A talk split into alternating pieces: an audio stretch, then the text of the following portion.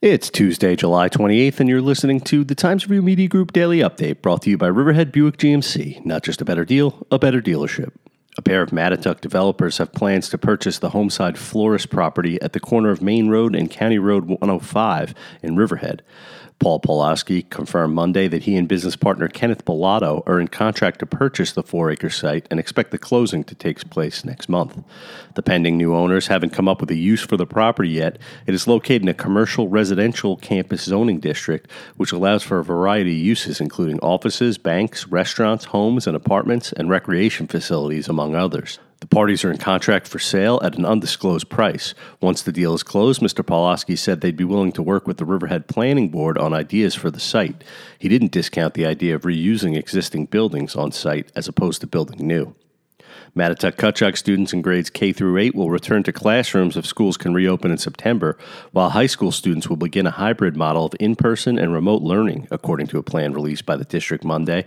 Each school district in New York is required to submit a reopening plan by July 31st, and Governor Andrew Cuomo is expected to make an announcement during the first week of August as to whether or not schools can reopen in the fall. The plan submitted by the Mattituck Cutchogue School District is contingent upon the state allowing in person learning. Specific plans have not yet been released in the Southold and Greenport districts. Riverhead is considering a hybrid scenario for all students, while Shoreham-Wading River has said it plans to bring all students back to school next year by restoring a closed elementary school building to meet social distancing guidelines. A heat advisory remains in effect until 8 p.m. today as the high temperature is expected to reach 94 degrees, according to the National Weather Service. Low tonight will be around 72. There's an increasing chance of thunderstorms later today. Southold Town has opened one of its buildings to serve as a socially distanced cooling center. The Peconic Lane Community Center will be open from noon to 8 p.m. Tuesday for town residents seeking a reprieve from the heat. All residents are being asked to wear masks and keep a social distance from others.